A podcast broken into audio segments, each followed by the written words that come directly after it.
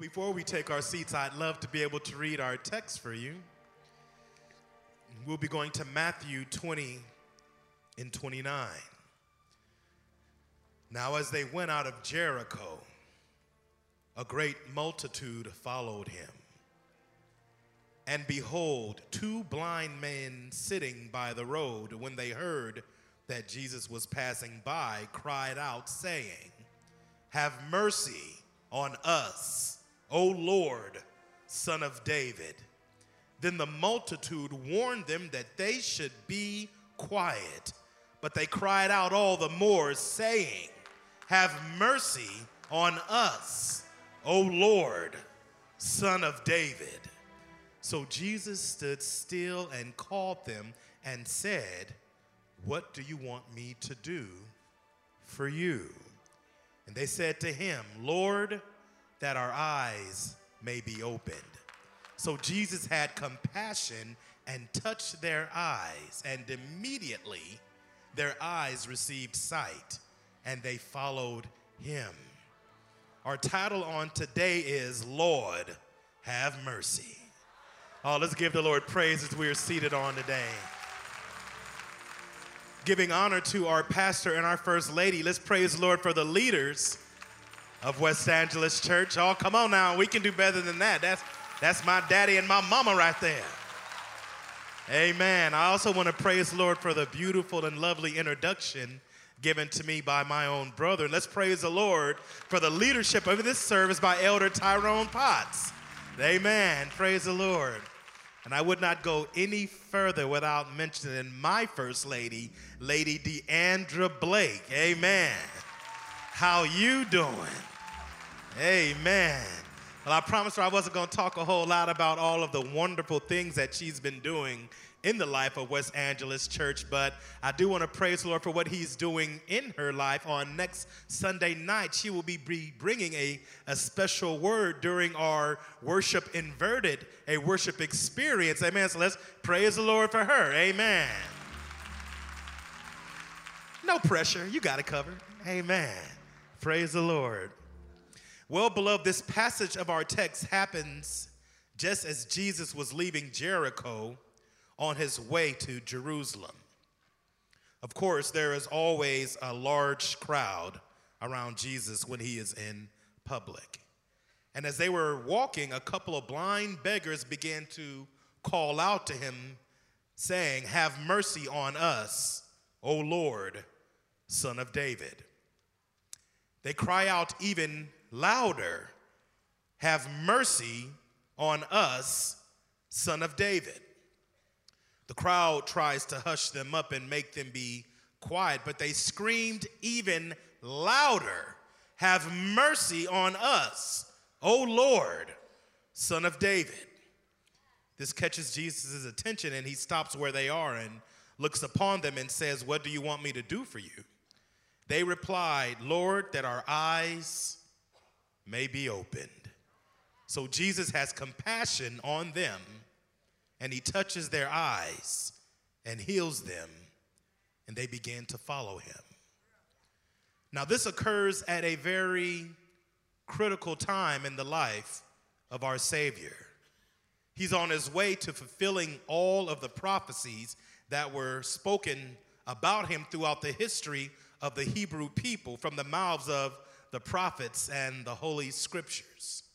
He's on his way to Jerusalem where he will be betrayed, falsely accused, tried in a kangaroo court, tortured and beaten, and then executed by the cross on those whom he loves the most.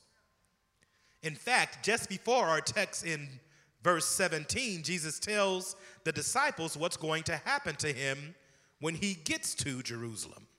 He tells them that he will be betrayed and handed over to the chief priest to be mocked, beaten, and executed, but that he's going to rise again from the dead on the third day. Now, they must not have gotten that last part because immediately after he tells them what's going to happen to him, the mother of the disciples, James and John, goes to Jesus and asks if her son's thrones can be on the right side and on the left side of Jesus' throne when he sets up his kingdom. Now, I'm not really sure what their mama was doing there in the first place, but it lets us know that the majority of the crowd was expecting Jesus to set up a, a completely different kind of kingdom than the one he was actually going to set up. They all expected him to set up some kind of earthly kingdom or government and rid them of those Romans, amen, that were oppressing them. So the crowd, for the most part, thought that they were going to be following Jesus to the top of the ladder. They thought that they were riding the gravy train. That's why I don't think that they could comprehend Jesus letting himself be captured and crucified, even though he told them many times that he was going to be captured and crucified. They seemed to only want to remember the good parts of the prophecies. They wanted him to rule and that they would rule with him. But he told them many times and showed them not that he came to rule, but that he came to serve. He tells them that true greatness is in serving.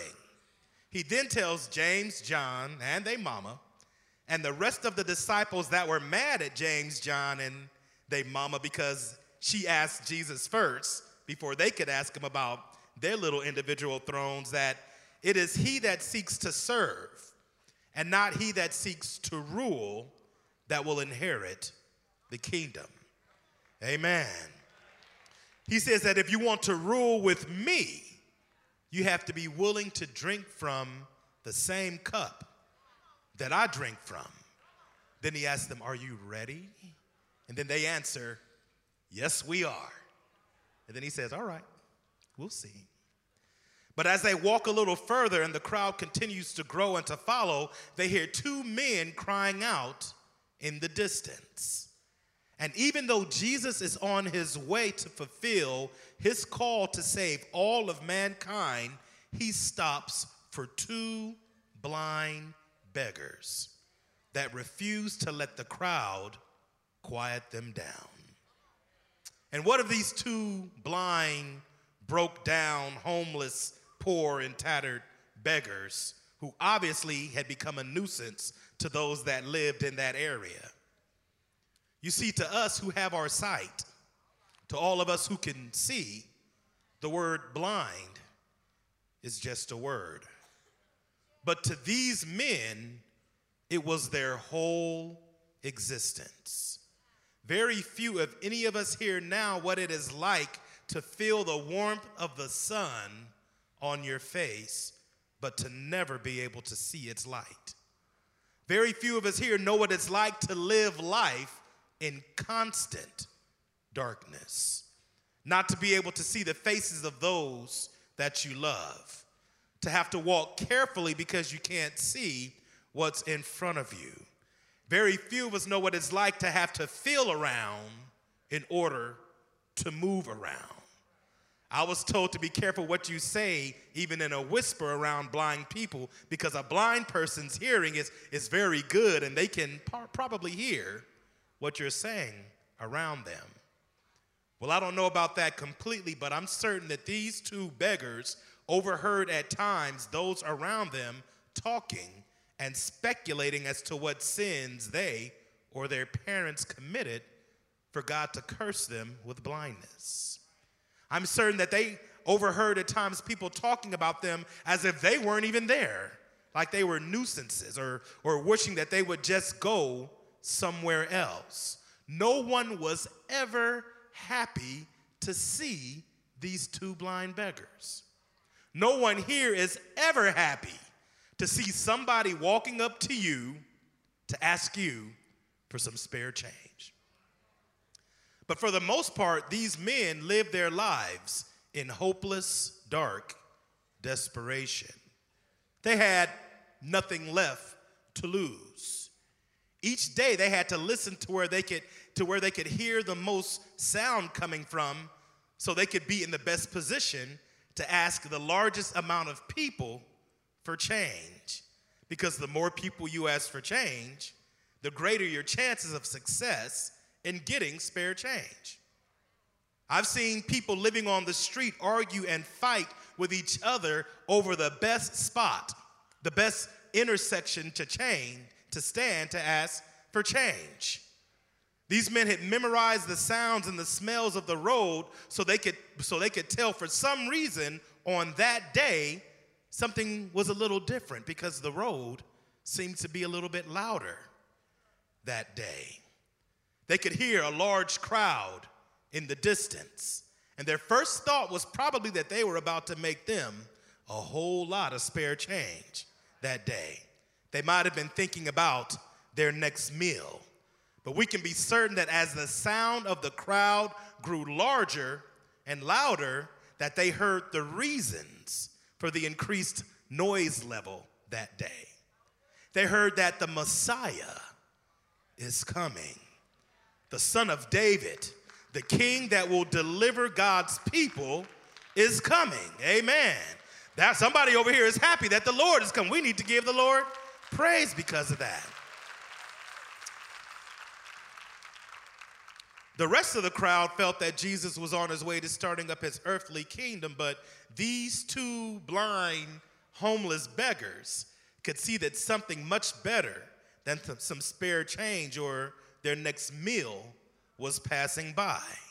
They knew that Jesus was passing by. Oh, look at your neighbor and say, Jesus was passing by. So they, in their desperation, cried out, not really expecting, but hoping that the king would hear their cries. But every time they called out to him, all of those around them, the crowd, told them to keep quiet. And I have to assume that it would be just like that today, because very few of us are actually happy to be around what we would call homeless people. You can look at the way that most of us try to ignore them on the street while we're trying to get gas or to go to the store, our favorite market. I've even seen the way that some of us in here glance at some of those who come in here from off the street sometimes. Oh, you may think that we don't, that bishop doesn't see you, but oh, he sees everything. If the president or some other head of state were to come to West Angeles and was passing by in processional, and there was a homeless person who everybody thought was crazy, was yelling for the president to look at him, most of us would try to quiet that guy up as quickly as possible because we would not him want him to embarrass the rest of us. But I've always thought that there was something peculiar and interesting about the crowd. I found out that the crowd can be kind of fickle at times. You see, it was the crowd that Jesus fed that day with two fish and five loaves. It was the crowd that he would preach to and minister to. It was the crowd that he would touch and heal. It was the crowd that yelled, Hosanna on Palm Sunday and yelled, Crucify him on Good Friday. And even though they appeared to be following Jesus, they were in fact missing him completely. I mean, they wanted so badly to believe that Jesus was the hope of Israel, that he was the Messiah, the son of David, the promised king of Israel and like, why would the king of Israel stop to listen to two blind beggars when he had a kingdom to bring about? How dare these blind beggars waste the Messiah's time and embarrass them with their loud yelling? I mean, the crowd was even more blind than the two men who were crying out to Jesus. Yet it was these men who knew and could admit that they needed a touch from the Master. In fact, it was the entire crowd that needed to be crying out, Son of David, have mercy on me. Because the crowd and the world would have their own definition of greatness.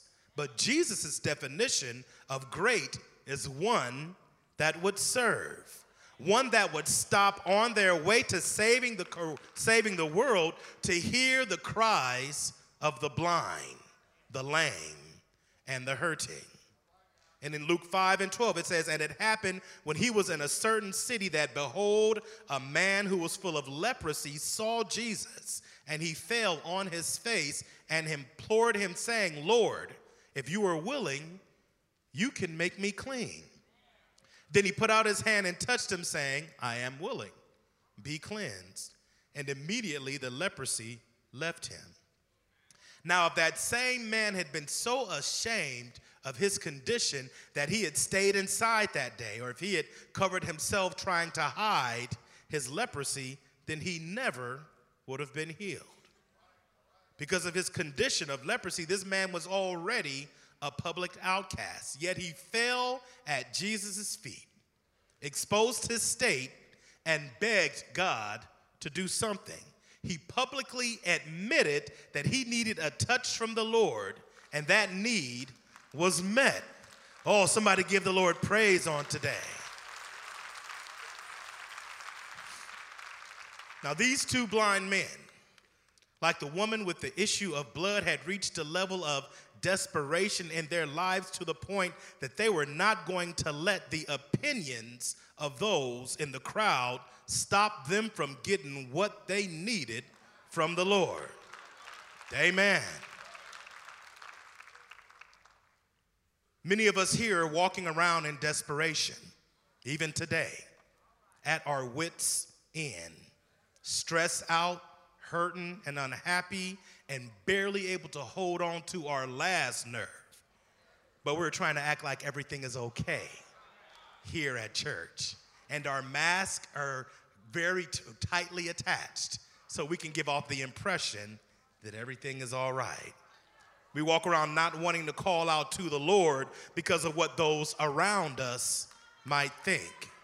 But I'm trying to remind you, beloved, that the church is the one place where it is supposed to be safe to call out loudly to the Lord. But we in the crowd have made the church one of the most unsafe places to show our vulnerabilities. There have been people here who have been members and leaders in the church for years that are hurting. And they've been dealing with issues in their own lives, but they will not come forth for prayer. They won't come down to the altar because as soon as we see them coming, towards the altar, we get to wondering and talking. What's, what's going on with him? What's going on with her? What you think her problem is? Oh, well, I heard her mama was didn't getting along with her husband and her kids and all in jail, and this is what and she used to be on the dope too. You know what I'm saying? We get to talking about everybody's struggle, and we have made it unsafe for people to bear their soul to the Lord. Y'all don't have to say Amen. I ain't scared of y'all. I know it. I've been here for a while. I know how it goes. Amen. Even if I went down to the altar to get prayer, they'd be like, hmm, what's wrong with the assistant pastor? Amen. But sooner or later, whether you know it or not, life has a way of bringing all of us to some kind of desperation. Oh man, you may think you have it all figured out, but sooner or later, you're going to need a touch from the Lord. And you're not going to care what the people around you have to say when they see you saying, Have mercy, son of David. I need a touch from you. Oh, we have to remember that it is those who call out to the Lord that receive a touch from the Lord.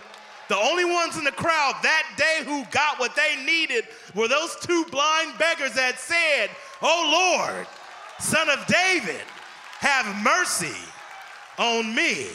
Only those of us who fervently cry out to the Savior are the ones who are going to get what they need.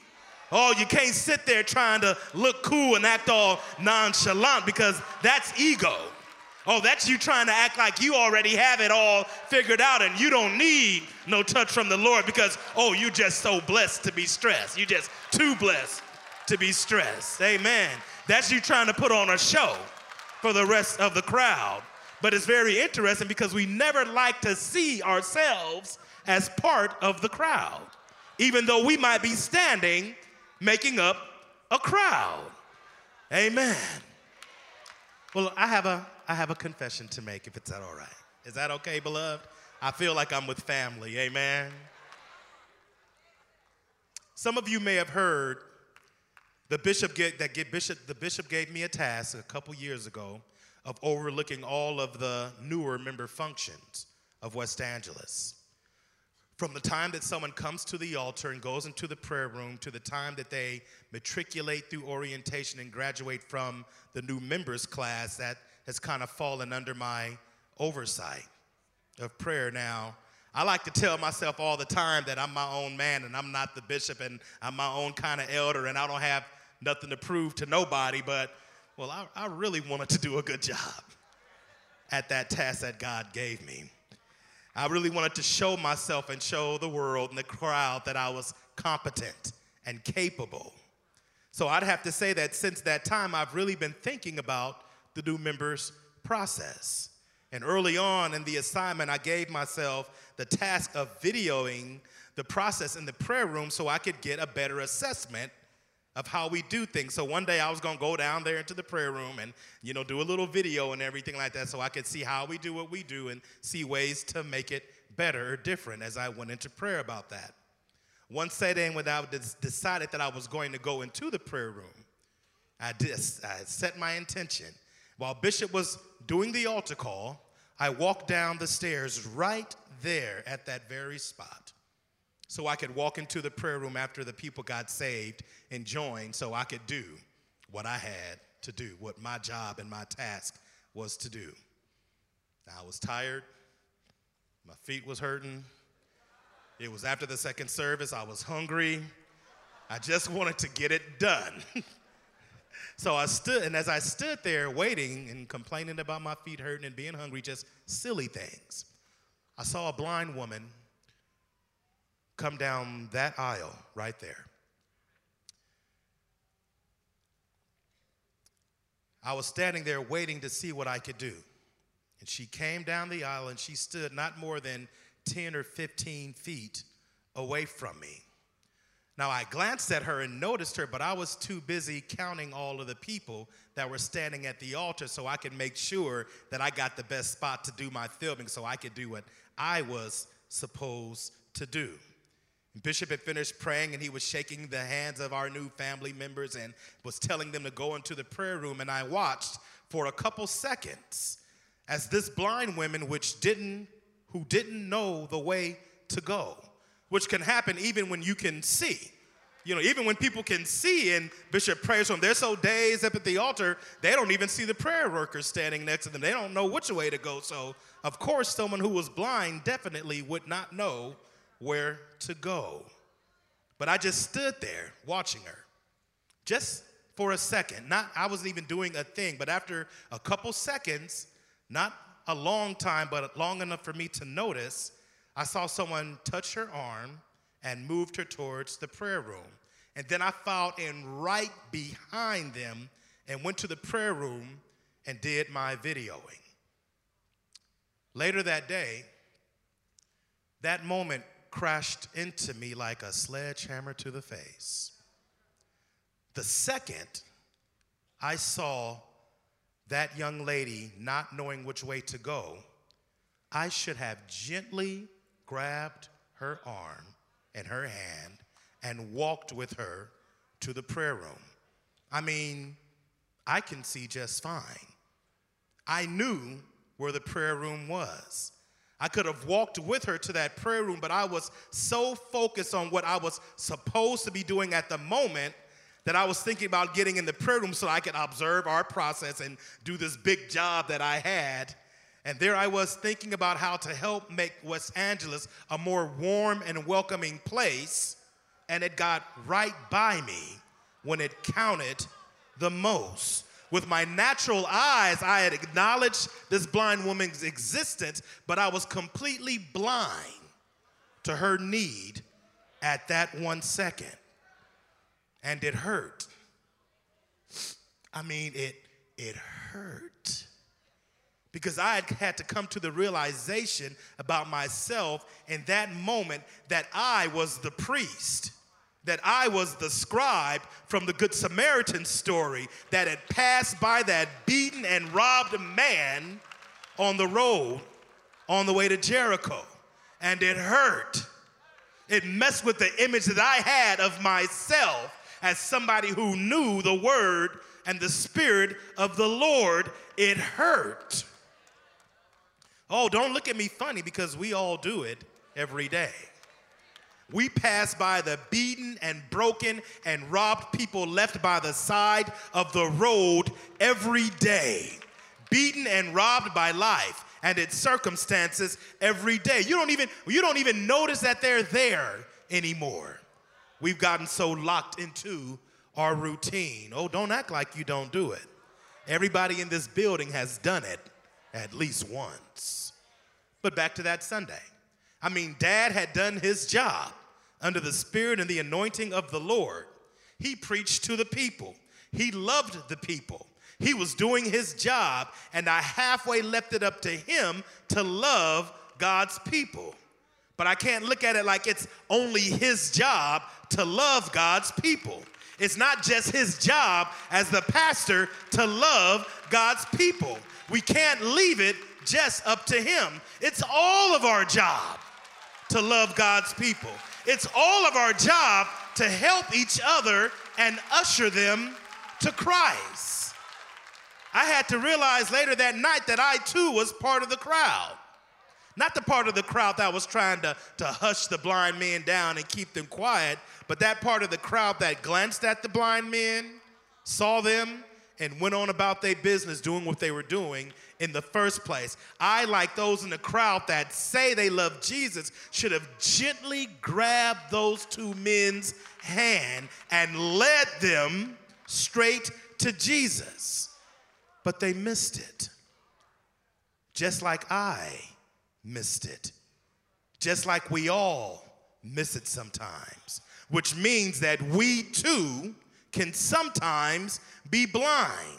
That I too can be blind to the needs of those around me, which means I too need to cry out, Son of David, oh Lord, have mercy on me. Because I can't do this by myself, Lord. I need your mercy. I need your spirit. I don't care who sees me crying out to him. I don't care if you tell me to be quiet. Lord, have mercy on me. Open my eyes so that I can see. Not give me prosperity, not give me what I want, not bless my ministry, but open my eyes so that I can see, so that my eyes may be open. It's our job as the church to take those that are hurting by the hand and lead them to Christ, to make it easy to get to Him. There are people who are coming here right now who might not look the way you think they need to look. They might not be dressed the way you think that they need to be dressed. They might not smell the way that you think that they should smell. They might have the smell of the world on them. They might have the smell of pain and despair on them, but they are hurting. Their very presence here is a cry that says, Oh Lord, son of David, have mercy on me. Oh, let those of us who say we know the Lord, are we going to be like that crowd that told that men to be quiet? Are we going to be like that crowd that told them to sit down? Or are we going to grab them and guide them and usher them to the love of our Lord and Savior? Now, that doesn't mean you grab, literally grab someone and bring them to the altar, but in this case, it might mean that you actually help somebody get to the altar. But we show them the way by the way we treat them. We can show them the way. Sometimes we miss it. Sometimes we are completely oblivious to the pain of those around us. We're completely blind to us. So the cry of all of us should be, Son of David, oh Lord, have mercy on me. Everybody repeat after me, Son of David, oh Lord, have mercy on me. Oh, have mercy so that we can see. Have mercy so that we can see you. Have mercy so that we can see your will. Have mercy so that we can see each other. Oh, somebody give the Lord praise. Hallelujah. Hallelujah. You see, revival, beloved, revival. The next great move of God's Spirit in this church isn't going to start with the Holy Spirit. I know it's a shocking thing. God's Spirit, the Holy Spirit, is already here amongst us. Oh, it is alive and well, and it doesn't need to be revived. Oh, we asked for a new word from the Lord, but we haven't lived out the last one that God gave us a long time ago. Revival here in West Angeles has to start with us. We are what needs to be revived. We are the ones that need to call on his name. For if my people who are called by my name will humble themselves and pray and seek my face and turn from their wicked ways, I will hear from heaven and I will forgive their sin and hear their lands. Oh, we're the ones that need to learn to love each other better, beloved. We're the ones that need to be crying out, Oh Lord, Son of David, have mercy on us so that we can see. And even in the middle of fulfilling his destiny, his reason for being on his way to Calvary to save all mankind, the Son of God stopped to love and touch those who were hurting and who were blind. Oh, I'm just glad that one day he stopped for me. I'm just glad that one day he had mercy on me. Oh, he still has mercy on me. Oh, now I'm going to follow him. Oh, give the Lord praise if he has had mercy on you. And after he touched them, they followed him. Now, the Bible doesn't say anything else about those two men after they got touched and healed, except to say that they followed Christ. Now, that's the best thing that anyone can ever say about anybody, that they followed Christ. I hope when I'm at the end of my road and I've been gone for a long time, that they will think about me and say, oh, he followed Christ. Oh, stand up and give the Lord praise. Hallelujah. Pass me not, oh gentle Savior. Hear my humble cry. While on others thou art calling,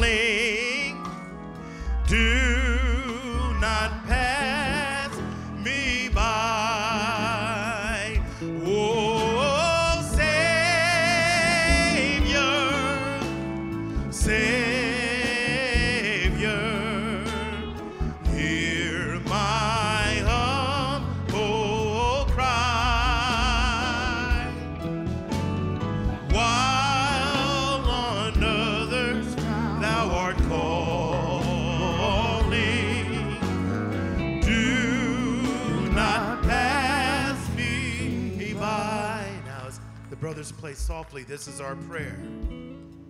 Oh, this whole church is an altar today. Although we might may call some of you forward earlier to accept, later to accept Jesus Christ, this whole church is our altar today. And we stand here as one body today, one church today, crying out to our Savior, Son of David, O Lord, have mercy on me. Lord God, it's me standing in the need of prayer. Lord God, it is me that needs a touch from you. Open our eyes, Lord. Open our eyes that we may see your spirit, so that we may see your love, so that we may see each other. Teach us to love each other. Make us one in you. Oh, Lord, because we're blind, Lord. Open our eyes so that we can see. And we'll thank you, Lord, and we'll follow you. We'll thank you, Lord, and give you the praise. Hallelujah.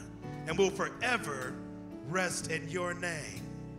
Hear my humble oh, cry.